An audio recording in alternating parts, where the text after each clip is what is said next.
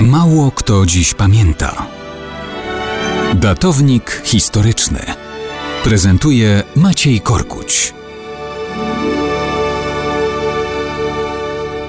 Mało kto dziś pamięta, że w listopadzie 1957 roku, a więc równe 65 lat temu, rozpoczął i zakończył przygodę w kosmosie pies Łajka.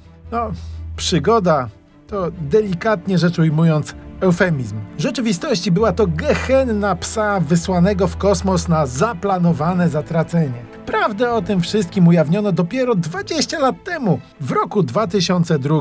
Wcześniej były wielkie opowieści o psie bohaterze, który był kolejnym rzekomo dowodem na wyższość myśli technologicznej, a przy tym społecznej, politycznej i ideologicznej Związku Sowieckiego i komunizmu nad zgniłym Zachodem. Łajka to nie tyle indywidualne imię, ile w ogóle nazwa całej grupy ras psów średniej wielkości, lisowatych, typowych dla północnej części Europy i Azji.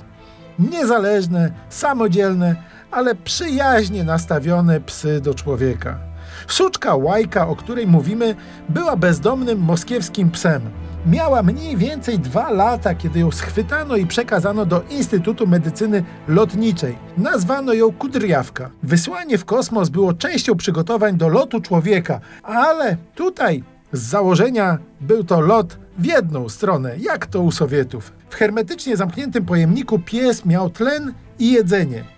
Wystrzelono go w rakiecie na początku listopada 1957 roku. Suczka nie miała szans. Silny stres, wysoka temperatura dochodząca do 40 stopni Celsjusza wykończyły ją już po kilku godzinach. Te dane oczywiście utajniono. Twierdzono oficjalnie, że pies Łajka podróżował po orbicie okołoziemskiej jeszcze przez 10 dni.